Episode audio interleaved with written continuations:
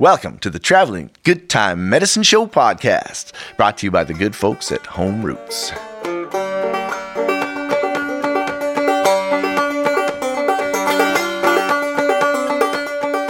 What is the Traveling Good Time Medicine Show, you ask?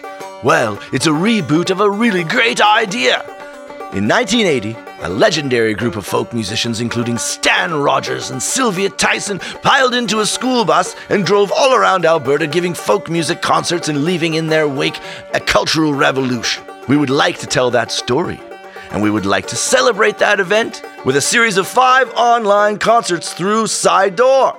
So, every Friday in April of 2022, we will feature groups of musicians on stage together performing in the round.